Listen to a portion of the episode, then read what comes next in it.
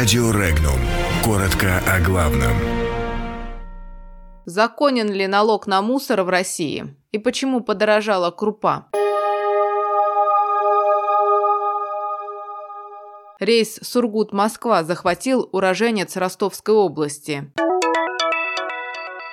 Законность налога на мусор проверит Генпрокуратура.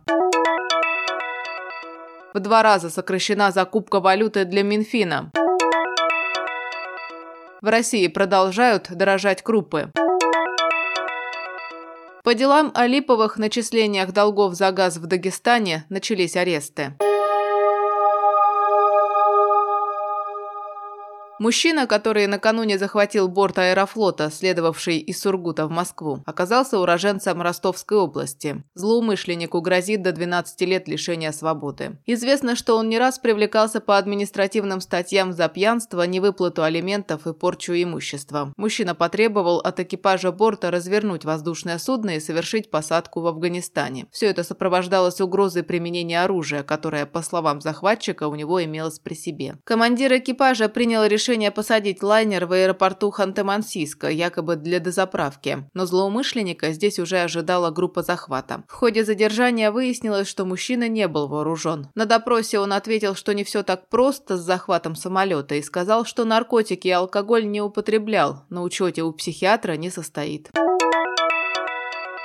Комитет Госдумы по экологии запросит у Генпрокуратуры и правительства России информацию о законности скрытого налогообложения граждан в виде платы за обращение с отходами. Депутаты отмечают, что по закону плата за обращение с твердыми коммунальными отходами теперь переведена из состава жилищных услуг в разряд коммунальных. Это накладывает на граждан дополнительные обязанности по обезвреживанию и захоронению таких отходов. При этом, уверены авторы проекта поручения, плату за эти процедуры вполне можно считать скрытым налогом за негативное воздействие окружающей среде от коммунальных отходов. Комитет уточнит, насколько законно включать в состав коммунальной услуги работы по обезвреживанию и захоронению отходов и возлагать ответственность за плату этой работы на граждан.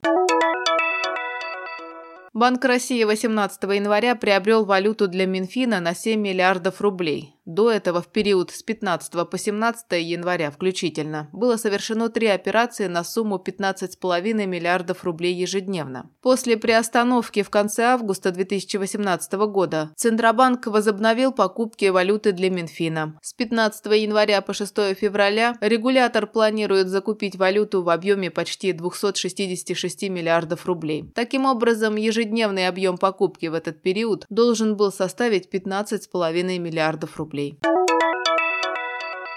В России продолжают дорожать крупы. Оптовые цены на ряд продуктов, в числе которых рис, гречка и пшено, снова увеличились. Лидером стало как раз пшено. С начала декабря 2018 года по сегодняшний день в России зафиксирован 35% рост оптовых цен на пшено. По словам старшего аналитика информационно-аналитического центра Альпари Анны Бодровой, тенденция к подорожанию имеет логичное обоснование. В январе выросла ставка НДС, что автоматически увеличило стоимость продукта. Одновременно подорожали услуги логистики, выросла стоимость топлива. Вероятнее всего поднялись ставки за аренду складских помещений из-за роста тарифов естественных монополий. Все это и толкнуло цены вверх, остальное сделал рыночный спрос.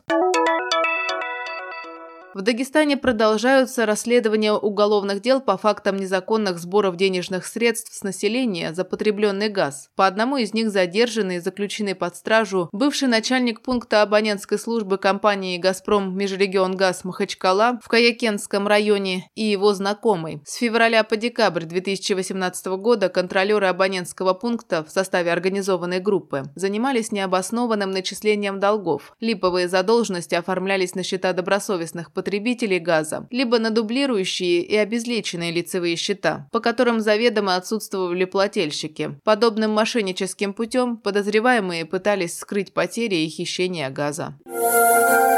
Подробности читайте на сайте Regnum.ru.